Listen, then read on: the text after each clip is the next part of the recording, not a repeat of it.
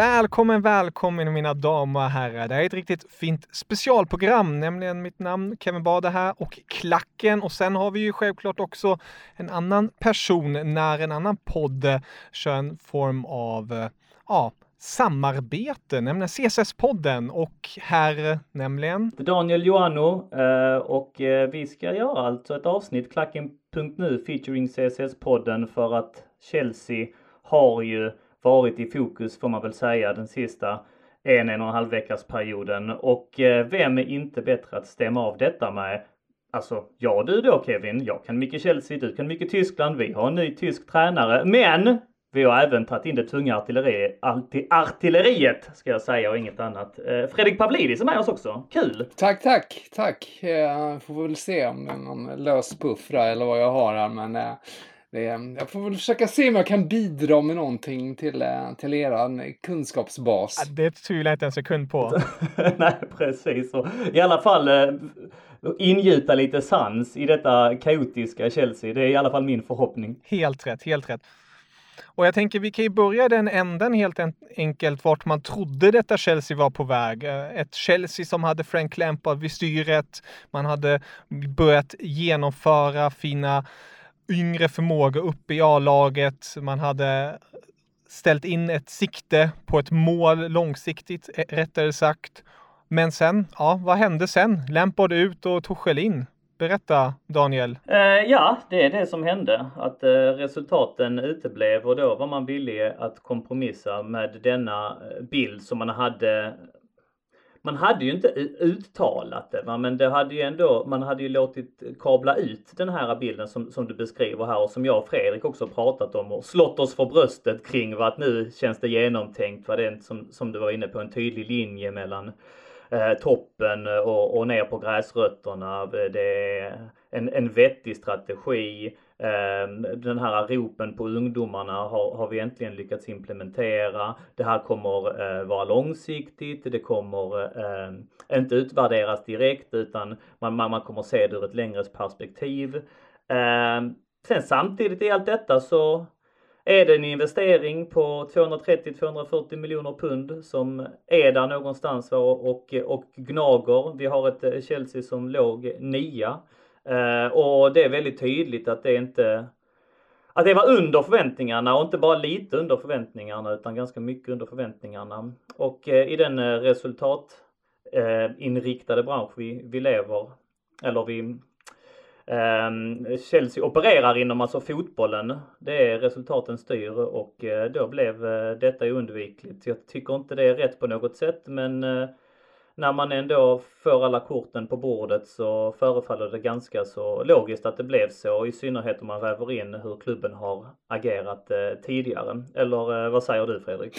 Ja, det, det, är ju, du, du är ju tangerar på båda delarna, för det är ju egentligen två olika perspektiv på det. För dels har man ju Eh, det här rent krassa perspektivet av att så här dåligt får det ju liksom inte gå. Eh, vi vet hur Chelsea har agerat. Det är inte normalt att Chelsea ska eh, hamna utanför striden om en topp 4-placering med en trupp som denna. Varför det då förefaller helt i sin ordning att man gör sig av med en tränare. Men sen så har du ju det större perspektivet där vi, vi som Chelsea supporter eh, dels har ett emotionellt band till Lampard förstås. Men också då som du eh, var inne på där invaggats lite i tron på en ändrad filosofi kring då den eh, nystart som det blev förra sommaren med eh, ett Chelsea utan möjlighet att värva och ett Chelsea med, eh, som satsade på sina egna spelare och Frank Lampard som tränare och att det här då skulle få ges lite långsiktighet, att det var ett projekt, att det var någonting annat ändå. Eh, det är ju ändå det tydligaste med vad som har hänt nu, att det finns inte. Det här är precis i linje med allt som tidigare har varit. Så att på något sätt så har ju eh, den, den romantiska lågan kring det hela eh, slutat eh, brinna. Eh, varför jag tycker det känns väldigt svårt Eh, med eh, Torshäll, för honom har jag inget emot eh, som sådan, utan, eh, utan det är hela det här eh, övergripande där jag, man har på något sätt närt någon slags mm, tanke om att man också kan gå en, på ett plan, eh, göra som City och Liverpool, att man har ett ganska tydligt projekt och ger det lite eh, tid. Um, nu har det ju varit förändringar, jag ska bara kort lägga till också att jag menar det här som du och jag pratat om Daniel tidigare med att, uh, att man har fått in check som en, en, uh, en länk mellan uh, ledning och, och, och, spelare. att man har fått med de unga spelarna i truppen, det är ju någonting ändå nytt och något som känns liksom trevligt att jobba med. Men den här helheten, den, den sprack. Men om, om, om man om man bara känner lite grann på argumentet här när du säger helheten eh, sprack, vilket den gjorde ju såklart va, men eh, nionde plats när, när han fick sparken. Eh, återigen, jag säger inte det, jag vill också allt detta såklart va. Men eh, jag menar usel vinstprocent, eh, en oförmåga i år va, att vinna mot något av topp 6-lagen, taktisk utmanövrerad i rätt många matcher. Eh, den här, eh, som vi såg, viljan att, att eh, fortsätta spela sina uppenbara favoritspelare, ett hattande med formationer, laguppställningar. Den här, det här frågetecknet kring, kring Lampards taktiska förmåga. det man läser sig till nu framförallt kanske i, i Atletico, men andra som kläcker nyheter är ju att man ändå gav detta tid. Att Ehm, det finns det i andra vågskålen att man, att man gjorde vad man kunde. Men när det inte blev bättre och i synnerhet den här då eh, Leicester-matchen där man inte hade en, en, en suck eh, så, så kunde man inte ge det mer tid. Eh, för att ja, avkastningen på investeringen var för dålig helt enkelt. Kan du höra den sidan också? Absolut, absolut. Det kan, det, det, det kan jag göra men eh, eh, och det, det, fanns ju också den här argumentationen att man på ett sätt räddade Lampard genom att eh, inte riskera att det gick ännu äh, värre mm, varefter hans namn liksom hade blivit äh, äh, nedsmutsat på något sätt och riskerat dels att hamna liksom i, bli illa ansett bland Chelsea-supportrar eller någonting och även som tränarnamn. Nu går han ju med högburet huvud ändå där många tycker att var lite taskigt och han är fortfarande Chelsea-legendar och allting där. Det, det, det, är ju en, en sida och jag tror inte man gör det nödvändigtvis av den delen. Men de gick ju ut där med unika med också med att Abramovic uttalade sig och sånt där. Så att där finns ju en del av det. Men samtidigt, när du tar upp den, ja, visst finns det, finns det en logisk sida till det, men om man planerar, om man planerar för att bygga på sikt så kan man ändå ge det en säsong också. Eh, därför att eh, då, då, tycker jag att man kan, eh, man kan dels då köra hela säsongen och göra den utvärderingen sen. Dels tror inte jag att Thomas Tuchel nödvändigtvis är, kommer att vara där eh, eh, särskilt länge heller. Det är ju som du säger, det där med projekt, det är ju, då går ju Guardiolas ord in någonstans när han fick uttala sig i, i relation till eh, Lampards sparkning. Uh, och då sa han att ja men alltså kommer inte resultatet, any coach needs to win. Uh, vi kan prata hur mycket som vi vill om projekt men projekt existerar liksom inte. Man måste vinna annars så, annars så går det åt, uh, åt skogen och, och det appliceras mm. ju i synnerhet uh, kring Chelsea. Så har det ju varit tidigare och jag tycker att en dimension som vi nuddade vi i förra veckans CSS-podden också var ju att om det, om det vore Maurizio Sarri som stod där.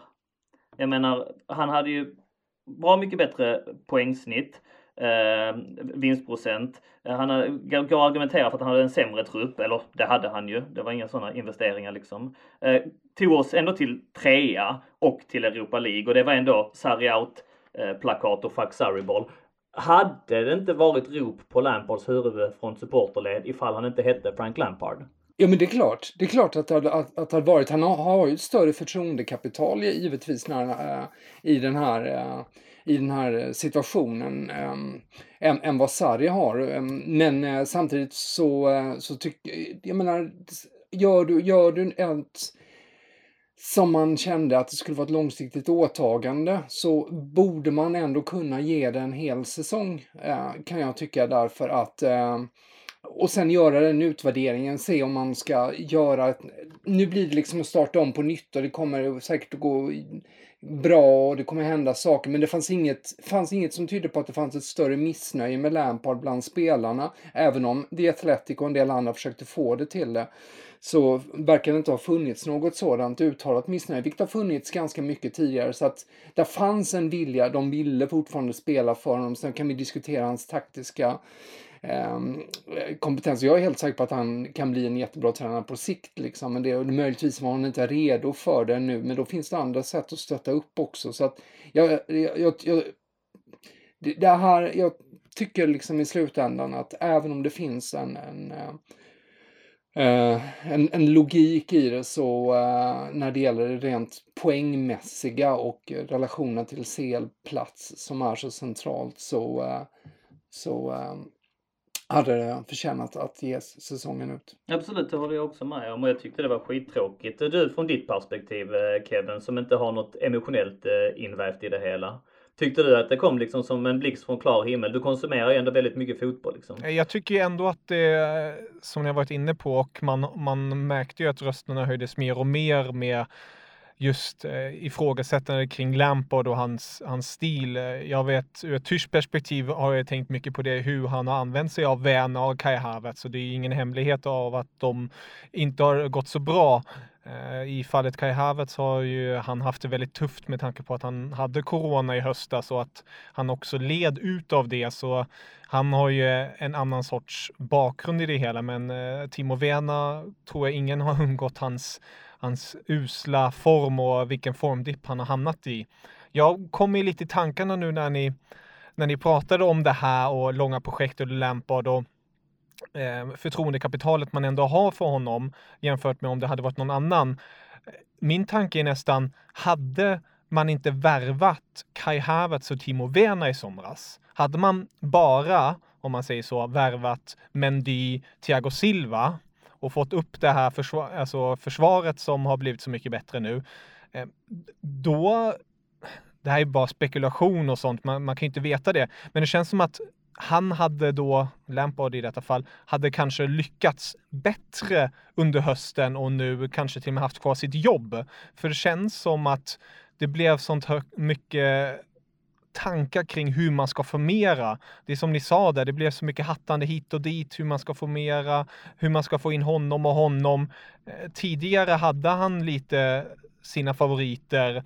Han hade sin ursprungsmodell känns det som utifrån. Där har ni ju betydligt bättre koll, men att det blev på något vis att han blev överrumplad nu med med den här stora pengasäcken man la ut på transfermarknaden, tog in de här superstjärnorna som ska, som ska bli något. Man förväntar sig att det ska hända någonting direkt och alla som är insyltade i fotbollen vet ju att det är väldigt sällan att en spelare får en direkt impact som kanske Bruno Fernandes i Manchester United. Det, det, det händer inte alltid så snabbt. Um, så kan den nu ställer jag frågan till er, är jag helt fel ute? Tror ni nästan att tys det, det, är tyskarnas fel? Jag ska inte skylla alltid på tyskarna, men um, att, att hade inte Werner och Kai Havertz kommit in hade man kanske varit kvar med Lampard-projektet i det hela? Det är, det är egentligen en bra fråga också på, på sitt sätt i och med att uh, vi kan ju diskutera, eller vi kan fråga oss hur, hur involverad också Lampard var i de här eh, värvningarna. Det gjordes ju tidigt klart att han hade varit väldigt involverad i samtalen där. Men eh, samtidigt har det ju funnits andra eh, som har indikerat att det här var ju inte egentligen Lampards värvningar utan det var ju Chilwell och eh, Sen så Declan Rice då som det varit mycket snack om att, att han ville ha då. Uh, så att, eh, och, det, och det, det, här har ju definitivt ställt till eh, balansen, inte bara i laget utan också förväntningarna förstås. För att det är ju med de två i första hand som förväntningarna har ökat så eh, enormt på, på Chelsea att, att de ska prestera. Och då, då går det ju inte hand i hand med att det ser ut som, som det har gjort. Eh, så att det är mycket möjligt att, ehm, att det blev för mycket på en gång. Och dessutom så finns det ju någon slags eh, offensiv obalans. Eh, och det pratade vi redan innan säsongen. Eh, sen så eh, föll ju väldigt väl ut i början men det, det där var väl en invändning som både ja, som både jag och Daniel har pratat om tidigare och eh, som många andra har gjort också. Att, eh, att det är ju det perspektivet att Chelsea tog väl liksom tillfället i akt också när det fanns en marknad där man plötsligt kunde få tag i världsspelare som Kai Havertz då, en potentiell världsspelare ska vi säga. Eh, och eh, lyckades även knipa då Werner så, så, ehm, så tog man tillfället snarare än att tänka på någon balans i truppen. Så ur det perspektivet så mycket möjligt att det ställde till det ännu mer för eh, Lampard, absolut. Och det här är ju inte heller svart eller vitt, alltså det finns inte, det, det som jag tycker blir och det är därför jag tycker att det är väldigt bra att vi spelade in vår första CSS-podden då några dagar efter att eh, beslutet hade kommit och att det hade fått sjunka in och att vi spelar in detta avsnittet då nästan en vecka efteråt, eller en vecka efteråt blir det ju. Ehm, för att man kan se det lite grann ur ett annat perspektiv. För precis där i början så går det ofta eh, det blir, det är väldigt lätt att det blir väldigt emotionellt och vi som då tycker om Lampard väldigt mycket, alltså det präglar hela den här dialogen och det blir lätt att man polariserar och den onda dumma styrelsen och den goda eh, tränaren. Och så är det ju inte. Det finns ju som ni är inne på flera bottnar i detta. Och eh, eh, det är klart den dynamiken, det har man ju läst om, den, den spelade roll. Att eh, det blev som det blev. Och sen tror jag bara för att tillägga just det Fredrik säger att det var nog inte så att Lampard inte ville ha Timo Werner och inte ville ha Kai Havertz. För att det blir det lätt. Nej, han fick inte rätt spelare, han fick inte chansen, han fick inte backningen. Eh, det, det är liksom Rudiger är en or. Alltså du vet, det, och den argumentationen pallar jag inte. För det blir bara löjligt när man bara, alltså helt och hållet förlitar sig på känslor och låter liksom reptilhjärnan bara kräka ur sig. Och det blir det lätt precis i anslutning till ett sånt beslut. Va? Men Alltså det här är, det är ju trots allt ett stort, eh, en stor organisation. Det är ett system som ändå har varit beprövat och som har burit frukt tidigare. Eh, och jag försöker, det enda jag försöker göra nu det är att balansera upp bilden lite grann. Jag tycker fortfarande inte att det är rätt och jag är helt enig med Fredrik att han borde minst fått eh, säsongen ut på sig. Det har man ju gett till så många andra. Va? Men eh, det är nog också mycket där som vi kan läsa in som vi vet lite om, som har läckt ut, men en hel del som vi nog inte heller vet allt om. Och mm, den här dynamiken, det har man ju läst att Lampard väldigt gärna ville ha Declan Rice till exempel. Och att styrelsen var väldigt ovilliga att ta in honom varför att han hade varit i Chelseas led tidigare och man har släppt honom gratis varför vid 14 års ålder och köpa tillbaks honom. Att den här stoltheten som jag och Fredrik också har diskuterat tidigare när man står där va, med, med en dyr värvning som inte faller lätt ut. Va, att, det, att det också påverkar så att eh, det och, och att tillägga också som Fredrik säger, jag tror Lampard är ingen dålig tränare. Jag tror att han är bra. Jag tror att han kommer säkert kunna vara bra i framtiden i en annan, i ett annat, eh, under andra omständigheter, i en annan miljö. Men det är mycket grejer som ska falla ut rätt och rätt mycket av de grejerna föll ut fel för Lampard. Timingen fanns inte riktigt där. Det är inte så att en bra tränare alltid gör ett skitbra jobb för en klubb, utan det är så många andra faktorer som spelar roll. Dynamiken bakom som sagt, vilka spelare som man har i formtopp, vilka skott som går stolpe in i avgörande lägen. Och jag pratade med en, en, en West Ham-supporter i helgen och, och, vi tog upp det här David Moyes liksom exemplet. Hur, hur han var i 11 år i Everton och blev jättehyllad och blev liksom draftad till United. Och det gick ju katastrof och så sen var han i Spanien, eh, Real Sociedad, katastrof. Sen var han i, i Sunderland och flyttade ner dem för första gången va. Och sen så kom han tillbaks till West Ham, gjorde inget bra ifrån sig. Och så kom han tillbaks, eller kom han till West Ham, och sen så kom han tillbaks till West Ham. Och nu helt plötsligt så levererar, har han blivit en bra tränare nu? Alltså det är ju inte, det är, alltså det är ju alla andra omständigheter också som man väver in i detta. Som, som gör eh, att man inte bara kan säga, säga att det är rätt eller fel eller det är svart eller vitt utan det är så mycket som ska stå rätt på den här, på den här nivån och ja, det gjorde det inte för Lampard, tyvärr. Nej, och Lampard som sagt, han är ute. Han har eh, tagit sitt pick och pack och lämnat Chelsea och eh, vilar förmodligen kan jag tänka mig och ladda upp inför nästa uppdrag. Vi får se vart det bär av. Jag vet att du Fredrik har ju bland annat rapporterat i headlines att eh, Celtic har varit intresserade nu vet jag inte om det har kommit upp nya uppgifter kring det hela eller inte.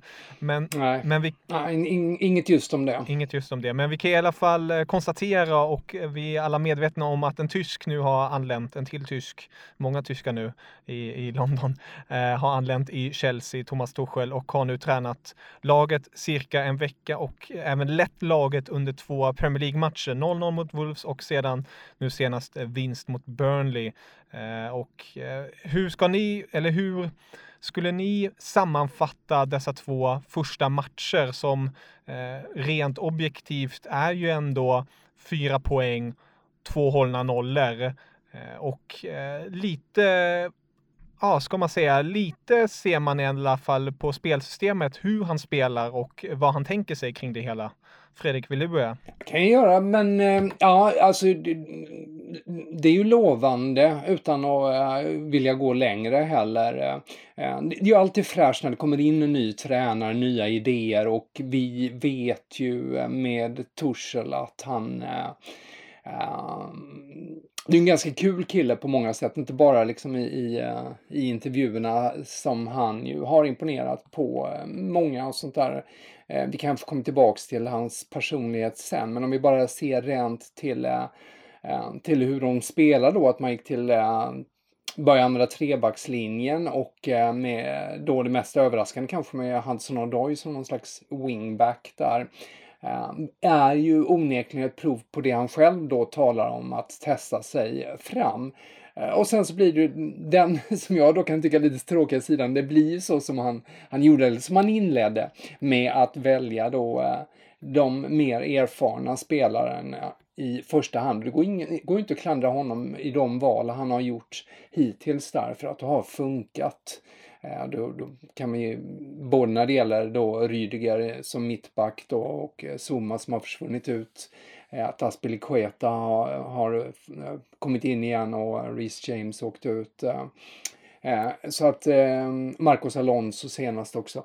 Det, det, går inte att klandra honom för det. det och, och det är ju en naturlig startpunkt också för en ny tränare som måste få stabilitet och som ska försöka liksom få lugn och ro med laget och föra det framåt mot toppen igen. Och det finns ju mycket där som i det han har sagt, i det han gör som talar för att han kommer att fortsätta och eh, experimentera ganska friskt. Och så länge resultaten kommer, för vi är tillbaks där igen, det är bara resultaten som styr. Eh, så, eh, så kommer allting eh, att vara lugnt. Mm, ja, det är ju supertidigt än också, det är bara två matcher. Men det är klart att man som eh, supporter och som hobbyexpert ändå försöker göra lite analyser och, och ser det man ser så att säga det man kan se från de här två matcherna är att det har varit total dominans i båda matcherna.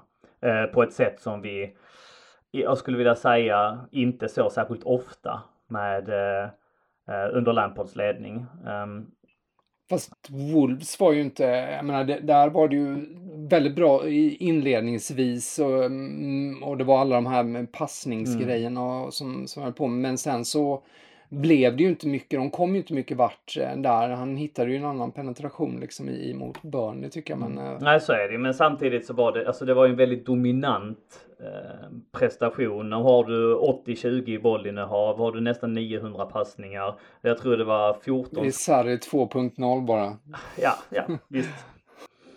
Om du har den där eh, kritiska approachen till det. Men det just det här hur de höll ihop och jag hör ju det absolut. Men alltså just den här den, den tydligheten i, i spelet. Och det är klart, det kanske det blir också när man tar in en ny tränare, att man börjar, och det är ju väldigt vanligt att folk gör, eller att att eh, eh tränare i den rollen gör det, att nu jäklar ska vi täppa till bakåt och så sen så får ju får ju liksom eh, eh resultaten och målen komma eh, eftersom. Och det tyckte jag man såg i, i Wolverhampton-matchen och det såg man också i, i Burnley att det var, det var en annan, eh, ett annat grepp kring match, eh, kring coachningen och, och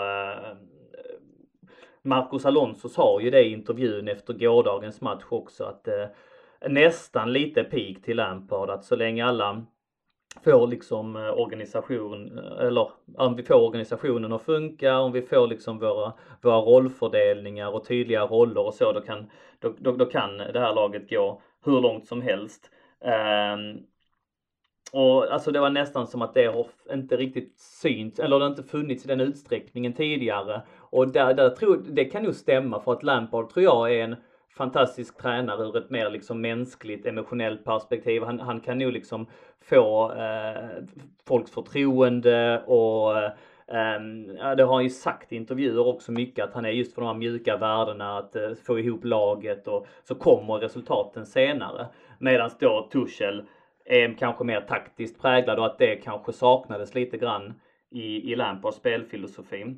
Så att eh, som sagt, jättetidigt eh, eh, än så länge, men det är klart att vi knappt har släppt till någon chans på två matcher under Tuchel. Det får man ju ändå ta som, som positivt och 99 gånger av 100 vinner vi mot Wolverhampton också och matchen igår mot, mot Burnley, det var ju Ja, det var, det var ju, den satt riktigt gott. Ja, nej, alltså jag, jag, jag, tycker bara, vi hade ju en period i höstas när vi satt och tokhyllade eh, Lampard för hur han hade fått ihop eh, försvaret. Och, men med en ny tränare, och med en smart taktiker som eh, som eh, Torshäll så blir det ju, och det är det ju för alla tränare på något sätt, att sätta eh, försvaret först och främst. Och ingenstans är ju det mer, eh, finns det ett större behov av det än, än, Chelsea som sen har ju så mycket eh, offensiv kraft att, eh, att hitta liksom. Eh, och där finns det ju förstås en stor, eh, eh stor potential som ju känns eh, som att eh, där kan det komma mycket mer så småningom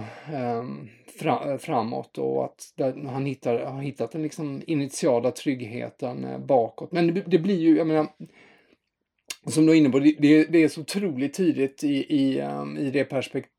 Ja, um, vi får ju se till exempel hur det går mot Tottenham. Um, det kommer ju ge lite mer uh, svar på en del av de frågorna också. Hur man, hur man försvarar sig kanske i, när man uh, möter uh, ett, ett annat typ av, inte helt annan typ av spel, spel i och med att de försvarar sig djupt också med Tottenham, men mycket vassare offensivt. Ja, det blir oerhört spännande just som du är inne på, just det här med försvarsspelet och det offensiva. Jag tycker det är det är roligt hur ibland, alltså hur ödet är förbestämt kan man nästan tycka.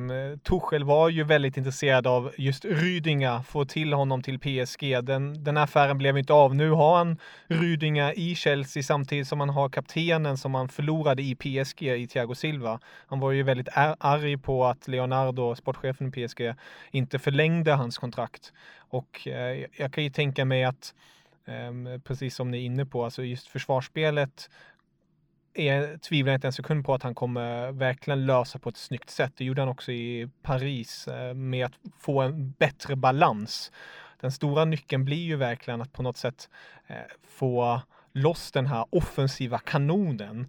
Eh, jag tycker det var när man såg i matchen igår mot Burnley när Abraham klev ut som inte alls hade en någon vidare match eh, och Pulisic kom in, då tycker jag att man, man fick lite mer fart i det hela och det, det, det hände lite mera. Men sen är ju den stora det stora frågetecknet fortfarande Timo Werner eh, och hans, hans självförtroende att på något vis få in honom. Ehm, apropå det där med Alonso också tyckte jag var så jäkla roligt. Jag hörde en intervju med Thomas Torssell efter matchen och frågade honom, jag vet inte exakt ordagrant, men de frågar honom någonting i stil med eh, hur kommer det sig att du använde Alonso i startelvan och inte Chilwell? Eh, och sen pratar han om, ja, eh, jag behövde en wingback. Alonso kan den positionen väldigt bra. Han kommer upp i, upp i banan väldigt eh, på ett bra sätt och är kylig framför målet. Och sen är han också stor eh, och lång och kan nicka undan. Alltså, jag tyckte om det här klassiska, bara raka och tydliga varför man väljer någon annan. För det var ju en av de stora eh, överraskningarna kan jag tänka mig att man, att man inte ser Chilwell från start som är en, en, en, landslagsman och en Alonso som inte hade spelat sedan den 26 september i Premier League. Så det blir, det blir väldigt spännande tycker jag att se hur, eh, hur detta fortsätter. Jag, jag såg eh, några engelska journalister, där har ni ju bättre koll än mig, men att, att det inte blir med största sannolikhet någon, någon utlåning eller någon försäljning av någon spelare i detta vinterfönstret, att alla stannar kvar.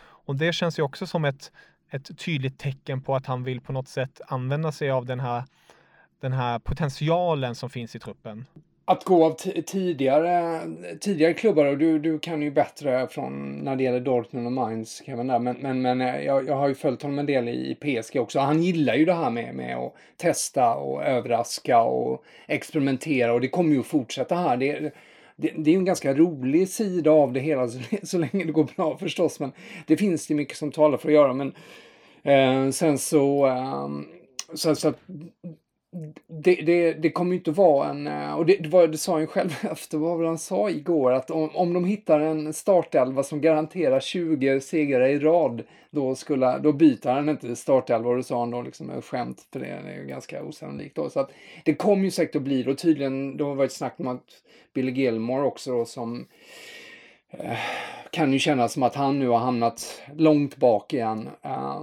Eh, ska få chanser. I och för sig kan jag tycka att han kanske hade, med tanke på EM eh, och Skottland och sånt där, kanske borde lånas ut. Eh, men, men han verkar ändå vilja vara kvar. Men det, det, det kommer säkert att bli mycket testande och överraskande när det gäller laget och det, det kan vara spännande på sitt sätt. Det har lyckats så som i de här två första matcherna hyfsat. Och han, han har ju haft ett, han har haft väldigt rätt i sin approach hittills. För alltså just de här beskrivningarna Eh, av då exempelvis Marcos Alonso. Den är ju spot on och det är också ett argument som eh, eh man köper. Jag kommer ihåg att jag hörde det första gången, eller första gången, en som väldigt mycket tryckte på det var ju Sarri, att han ville att eh, man skulle bli bättre på fasta situationer och att Alonso bidrar både eh, på offensiva fasta och defensiva fasta. Och det stämmer ju, men, men hur han kunde beskriva honom ur ett större perspektiv längre bak i tiden också, hur duktig han hade varit under Antonio Conte, Eh, just i den här wingback-rollen. För det är ju skillnad givetvis att spela ytterback i en, en fyrbackslinje och spela ytterback i, i en, vad man nu väljer att säga, det är ett 3-4 3 eh, eller vad, man ska kalla det. Eh, där, där du förväntas liksom enbart i princip nyttja din korridor och ta långa löpningar upp och ner. I den rollen vet vi om att han är. Han kan vara, vara väldigt duktig men jag blev lite fascinerad över Tuchels förmåga att i detalj beskriva honom och hans attribut, hur han är som spelare. Att han hade så koll på honom. Sen så lång tid tillbaka. En liknande beskrivning gjorde han ju på första presskonferensen av Mason Mount och Billy Gilmore som jag tyckte var fullständigt spot on där han eh, nämnde deras attribut och, och eh, beskrev dem i detalj hur duktiga de var. Och, och i Billy Gilmores fall då så la han även till att han är något oroad över hans fysik vilket jag tycker är fullständigt befogat också. Så att eh, det är nog, han hade nog detta lite grann på känn att, han, att det här eh, jobbet låg där och, och, och guppade. Eh, men eh, också så är det nog så att han är väldigt intresserad och, och, och gör sin, sin hemläxa. Och det är inte alla tränare som gör. Alltså det har man ju hört. Jag tänker senast i höstas när Ancelotti fick den här frågan om, om den här spelaren de valde inte att förlänga kontraktet med och han blev fullständigt ställd. Minns du den Fredrik? Mm, ja absolut, absolut. Ja, det var ju fantastiskt. Men håller du inte med om det lite grann att det var imponerande att han, eh, att han har, eh, att han har den kollen och att jag menar vi som, jag kan ju inte gå in och beskriva PSG spelare på detta sätt. Jag kan ju beskriva Chelsea spelare för att jag verkligen ser varenda minut av Chelseas matcher men ändå ja. ha den. En, en tränare som jag hade förväntat ja. mig det av eh, liknande. Den första jag kommer tänka på är ju förstås José Mourinho. Han är ju en sån som hade haft också den, den eh, örnkollen på allting nytt han kommer till. Precis som man kan alla motståndare. Så att, eh, eh Um, så att, så att, så att det, det, är intressant. E, eh, bara skjuta in en sak när det gäller just det här med, alltså jag, har så här retat mig på en del artiklar idag just om, om uh, Torshäll. Dels har vi haft då Guardians Jonathan Wilson som har sagt att det kommer bli då uh, svårt för honom och att han, uh, som för att citera, riskerar ett fientligt mottagande av Chelsea-fans. Eh, därför att han då eh, tar över efter Frank Lampard. Jag har inte sett någon som helst tendens till att det skulle finnas något fientligt mot Torshäll för det. Däremot har det funnits tveksamt till den som vi kanske uttryckt också med liksom, ja, en suck över hur Chelsea agerar. Någon fientlighet mot honom finns absolut inte. Han kallas ju redan kärleksfullt Tommy. Eh, så, att, eh, så att det finns inga, inga likheter alls med när till exempel Abraham Grant eller Rafa Benitez eh, eh tog över. Det finns inget sånt. Så att, eh, men det accentueras ju av det här för att tidningarna skriver ju, de, de, Guardian skrev redan efter första matchen Tinkerman Tuchel som är en anspelning på Claudio Ranieri, en ganska nedlåtande sådan när han eh, experimenterar så mycket i, i Chelsea. Knivarna kommer ju vara ute för eh, Torshäll väldigt, väldigt snabbt när det börjar gå dåligt. Eh, och jag tror att Chelsea-supportrarna kommer att ha förtroende eh, för honom. Jag, jag, tror inte man kommer hoppa på någon, någon slags fientlighet mot Lampard om eller fientlighet på grund av Lampard-situationen om det börjar gå dåligt eller något sånt där. Utan det kommer i så fall snarare att vändas mot uh, klubbledningen i så fall. Men så länge det ser ut så här, så länge det uh, Uh, har fått en, alltså jag, jag, har bara läst väldigt positiva omdömen och de jag har pratat med har bara liksom haft positiva intryck av det de hört, läst, sett av Torshäll så här långt. Mm, och det, det som du rör vid där också Fredrik så är det ju alltså vi supportrar är ju väldigt förlåtande om saker och ting eh, bara det spelas ut rätt va? och resultat, kommer resultaten då, då blir alltså vi kunde någonstans leva med att eh, Roberto Di Matteo blev sparkad på ja, tvivelaktiga grunder kan man väl påstå och vi har varit med om liknande grejer tidigare. Tänk kanske Mourinhos första, Mourinhos andra var det väl inte så mycket att orda om. Eh, Frank Lampard nu, vad den går att argumentera för att den är värst, absolut. Eh, I detta så kanske det är lite tur eh, att det inte finns publik på läktaren men som du säger det kommer inte, hade inte riktats mot Tuchel i vilket fall som helst. De allra, allra flesta supportrarna tycker ju detta är tråkigt. Det tycker jag och du och, och de allra flesta. Men vi kan ju också se att ja, det är inte helt ologiskt och ja, om nu resultaten kommer så brukar man liksom gå vidare. Förstår du vad jag menar då? Att det är inte liksom att man eh, hänger upp sig och håller yxor utan det är ja, då är det så vi finner oss i verkligheten och i synnerhet med, med eh, resultaten i ryggen då, då brukar sånt här eh, glömmas bort. Ja, men så, så är det ju när det inte är den typen just av alltså, som Rafa Benites värvning ovanpå en Di Matteo liksom. Det, det, det, de, de kombinationerna. Nej, det var ett jobbigt halvår där, men sen kom Mourinho in och det blev ju bra. Ja, apropå Mourinho, det, det är ju väldigt roligt då att det blir så här tidigt man, man ställs just mot Mourinhos Tottenham som har det väldigt tufft och svårt. De förlorade ju igår mot Brighton. Eh, jag såg eh, rätt så nördig statistik, men att Mourinho inte hade lyckats på sina tre borta matcher i Brighton eh, vinna någon av dem. Ehm, så det är, det är inte någon mark som Mourinho tycker om, men nu ska han i alla fall med sitt Spurs utan Harry Kane ta sig an Tuchels Chelsea. Och man kan ju redan tänka sig nu vad det blir för matchbild. En rätt så dominant sådan av Chelseas del och sen kommer Mourinho försöker lura på kontringar med eh, Son i spetsen. Och eh, det, det blir väldigt intressant att se för att båda lagen är ju i ett jobbigt läge på ett sätt. Man har ju Spurs i den här galna haltande tabellen på en sjätte plats med 33 poäng, eh, ett mål bättre i målskillnad. Sen har man Chelsea på sjunde plats Eh, med 33 poäng med en match mer spelad till och med. Och där bakom honom har man Everton med två matcher mindre spelade. Så det är, det är omöjligt att säga exakt vart man ligger egentligen, men oavsett vad kan man ju konstatera att eh, tre poäng i det här derbyt är så jäkla tungt för att nå en eh, potentiell Champions League-plats.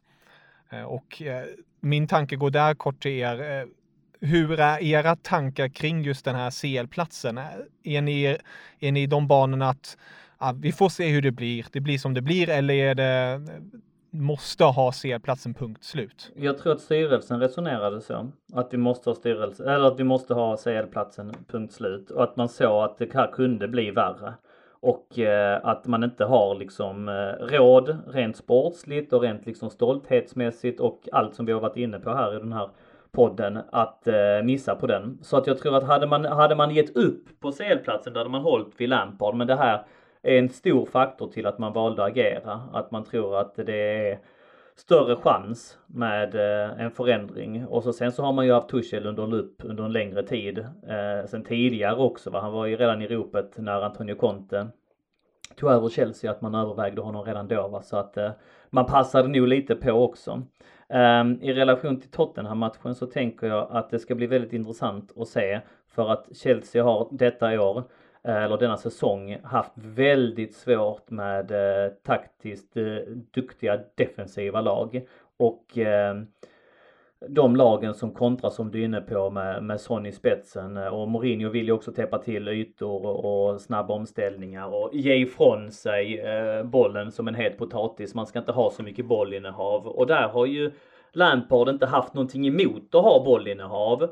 Eh, det är inte så att han har svarat med samma mynt då exempelvis mot Leicester eller mot Manchester City. Man har ändå försökt spela men där har man liksom åkt på torsk och, och eh, det är många som menar att man har blivit utmanövrerad i, i, den, i den spelidén och, eh, och se om, om Tuchel får rätt på det nu för att det vi har sett här nu är fortsatt som sagt väldigt mycket bollinnehav från Chelseas sida de två matcherna Tuchel har tränat. Men eh, sågar man sig igenom Tottenham, ja då är man nog eh, någonting riktigt eller ja, ska jag inte säga men då, då, då, ja, det blir intressant att se och då har man mycket att bygga vidare på. Ja, nej det Tottenham-matchen blir ju liksom verkligen första riktiga testet på något sätt. Eh.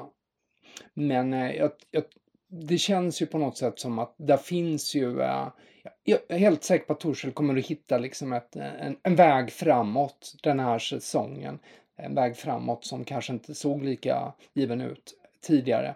Eh, att om det räcker till eh, Champions League-plats vet tusan faktiskt med tanke på hur ja, långt man hamnat efter och eh, lagen ska man ju inte glömma heller som befinner sig eh, framför. Det är ju den kvartetten som är i topp som eh, kan bli svår att peta helt enkelt. Kevin, jag måste fråga dig, vad tror du? Du har ändå bra koll på eh, Chelsea generellt, men du har ju bra koll på Tuchel i synnerhet. Va, va, vad tror du han kan bidra med redan i år? Jag tror att han framförallt kommer bidra med något som vi har varit lite inne på, just den här strukturen han är väldigt tydlig med vad han vill och eh, han är en experimenterare men han har ändå sina, ska man säga, sina ramar i det hela. Så att jag tror att vi kommer få se ett, ett mer genomtänkt spel på ett sätt och på något vis kunna lutas tillbaka mot vad och varför man gör vissa saker. Och det är det jag framförallt tror att Torsjö kommer lyckas med i, i, Chelsea på kort sikt och på lång sikt tror jag definitivt att man kan eh, hota mer och mer uppe i toppen. Eh, rent potentiellt tycker jag att Chelsea har en väldigt bra trupp eh, och en ung trupp framförallt. allt. den stora frågan tycker jag är bara hur man ska lösa just att få igång de här spelarna såsom Timo Werner, Kai Havertz i kombination med då Pulisic, Otsujek och eh, Mason Mount. Eh, det, det, alla kommer inte bli supernöjda. Jag blir, eh, blir väldigt spännande att se det hela och också se när alla är friska. Jag tror att en spelare som Kanté, eh, Torshäll pratade ju väldigt varmt om Kanté, jag tror en, en spelare som han kommer verkligen trivas under Torshäll och få en central roll i det hela och eh, kunna kanske höja sig igen till den här nivån som man minns honom ifrån en gång i tiden. Ehm, och det i kombination med den offensiva kvaliteten man besitter i laget och sen där bak med Thiago Silva som en form av försvarsgeneral så, så kan, det här bli, kan det här bli bra på lång sikt. Men just den här CL-platsen, det blir, det blir spännande. Det blir, det blir inte lätt. Det tror jag verkligen inte. Nu var det ju tacksamt att både, både Spurs och Leicester och sånt tappar poäng i helgen. Att man, att man inte faller bak eller någonting sånt. Att man har ett bättre, en bättre startpunkt med Tuchel nu. Men eh, det blir, blir väldigt intressant att se. Och jag, jag är mest bara förundrad över just det här med, med Timo Werner allt mer eh, hur, hur, man ska lösa den. För att han, han, liknar mer och mer det vi ser i tyska mm. landslaget och det, det är inte mm. roligt. det är ju trots allt bara sex poäng upp till eh, fjärdeplatsen från, eh, från Chelseas perspektiv. Så Exakt. att alltså ähm, större under har skett. Verkligen, alltså det, det vill jag understryka. Det är inte så att det är, det är någon större omöjlighet, men det är ändå vi, vi har ju märkt den här säsongen bjuder på mycket, eh, många överraskningar och eh, med tanke på att Chelsea nu kommer genomgå den här processen med Tuchel så kanske inte alltid går lika smidigt som jag har gjort hittills. Ehm, men eh, time will tell. Men matchen på torsdag kommer verkligen vara en form av eh, ja, ett stort, ett stort prov i alla fall. Och det blir roligt att se Tuchel och Mourinho också tycker jag. Bara, bara den kampen i sig blir väldigt intressant att följa tycker jag. Jag vet inte, har de någon historik överhuvudtaget? Mourinho och Tuchel? För att man vet ju att han, ja man vet ju om att han är väldigt bra kompis med Guardiola, mm. eller hur? Den här som har vevats nu, att de har suttit på någon restaurang ihop och att de brukar träffas. Så att det slutar med att de bara flyttar ask, eh, alltså flyttar liksom salt och pepparkaren för att prata eh, taktik. och har de blivit liksom observerade. Förlåt Fredrik, jag avbröt dig, säg. Nej, nej, nej, nej jag, jag, jag var på väg in på ett sidospår eh, så att... Please go there. Ja, eh, nej, bara en känsla av att eh, Eh, jag, jag, är ju lite, jag är ju lite skeptisk överlag sånt där när det gäller de här eh, ämnena och, och är ju lite försiktig när det gäller Torshälla och när det gäller Champions League-platser. Samtidigt måste jag säga att, att känslan är ju med, med tanke på det som nu händer och med tanke på hans bakgrund och hans förmåga att plötsligt är ju Chelsea ett, ett lag som dels har chansen eh, igen mot Atletico Madrid som förvisso är hur bra som helst ju, men eh, det känns ju inte som en fullständig omöjlighet, eh, vilket det gjorde för, eh, för en vecka sedan. Eh, och dels så kan man ju faktiskt se Chelsea som eh, en riktig eh, bra tips för eh, FA-cupen också. Alltså att, att Torsten skulle kunna lyfta en buckla. Han är ganska hyfsad på det och det, det glöms bort, ofta bort i kritiken av en del som jag ser när, när det gäller med hans eh, vad han åstadkom i PSG då därför eh, ja, kraven är ju så extremt höga. Men kolla liksom egentligen förra säsongen, den, den är ju helt fascinerande egentligen att han vann, han vann vi kan säga vad vi vill om franska ligan, men han vann ligan, han vann franska kuppen, han vann franska ligacupen och var i final i Champions League. Det, det, det, och fick va? gå. Ja, och sen fick ja. han gå. Ja, precis. Nej, men det går ju liksom inte, det går ju nästan inte äh, att äh, lyckas äh, bättre än, än så, om man nu inte heter Bayern München då. det, det är ju liksom så e, e, extremt. Alltså att där kan jag ju se till exempel en, en, en, potential att man redan den här säsongen då, exempelvis FA-cupen då, störst chans förstås, eh, kan lyfta en pokal. Visst vann han kuppen i Tyskland också, eh, Kevin? Yes, det gjorde han. Det gjorde han. Och den säsongen där var väl bara, det var väl bara att, att de inte vann ligan där var väl bara att Bayern München var ännu bättre va? För det var jäkla högt poäng. Oh ja, oh ja, han gjorde det jäkligt bra i Dortmund. Eh, och där precis som i PSG är det ju att han, han kom i osynk med, med styrelsen. Och det är ju det som är grejen med det hela och det är det som är det intressanta i det här. Hur, hur länge kommer Tuchel och Abrahamovic eh, ja, komma överens i, i Chelseas eh, välmående och alltihopa? För att Tuchel är ju en tränare som han, han, vågar säga vad han tycker, bokstavligen, och eh, han vågar också säga det i lägen vart andra tränare kanske hade hållit mun och bara gått tillbaka till sitt arbete. Så Ehm, det blir, blir intressant att följa om... Det, det, känns ju lite som en tickande bomb, lite som du var inne på Fredrik i början. Alltså, eh, man vet att det här, det här kommer inte vara romansen som kommer att hålla i tio år. Eh, vi, vi pratar här nu med största sannolikhet om två till tre år och sen kommer någonting ske. Och det är ju med största sannolikhet med tanke på historiken eh, kanske en konflikt då, vart Torshäll och Chelseas ledning inte är överens. Jag, jag, jag, jag jag tror inte han blir kvar längre än, än kontraktet. Uh, det, jag, jag har svårt att se det. Jag, jag, jag, tror att av en eller annan orsak.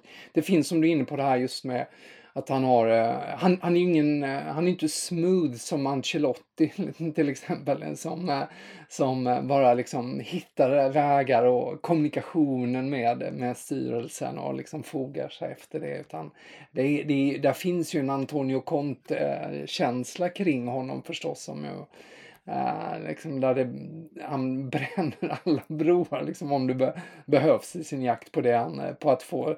Jag, jag läste nämligen också en, det var någon uh, uh, obskyr journalist som, som jag såg på Twitter bara som skrev att han var som Niles Crane lite i Frasier. Jag vet inte om ni minns den gamla Eh, Eh, serien, humorserien.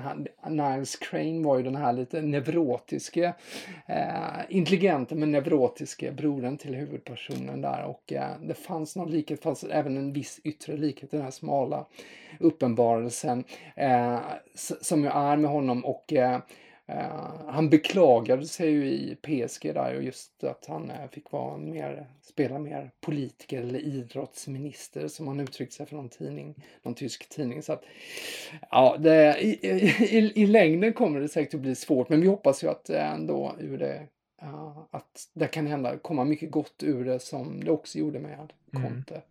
Ja, Ja, det är riktigt roligt att få prata med er. Jag märker att klockan tickar som bara den och jag skulle lätt kunna sitta någon timme till med er och bara diskutera Chelsea, fotboll i det stora livet och allting gott. Ja, herrar, ett sant nöje att få prata med er. Jag önskar er en fortsatt trevlig dag så hoppas jag att vi hörs snart igen. Tackar, det gör vi. Ha, ha det fint. Carefree, up the Auf Wiedersehen.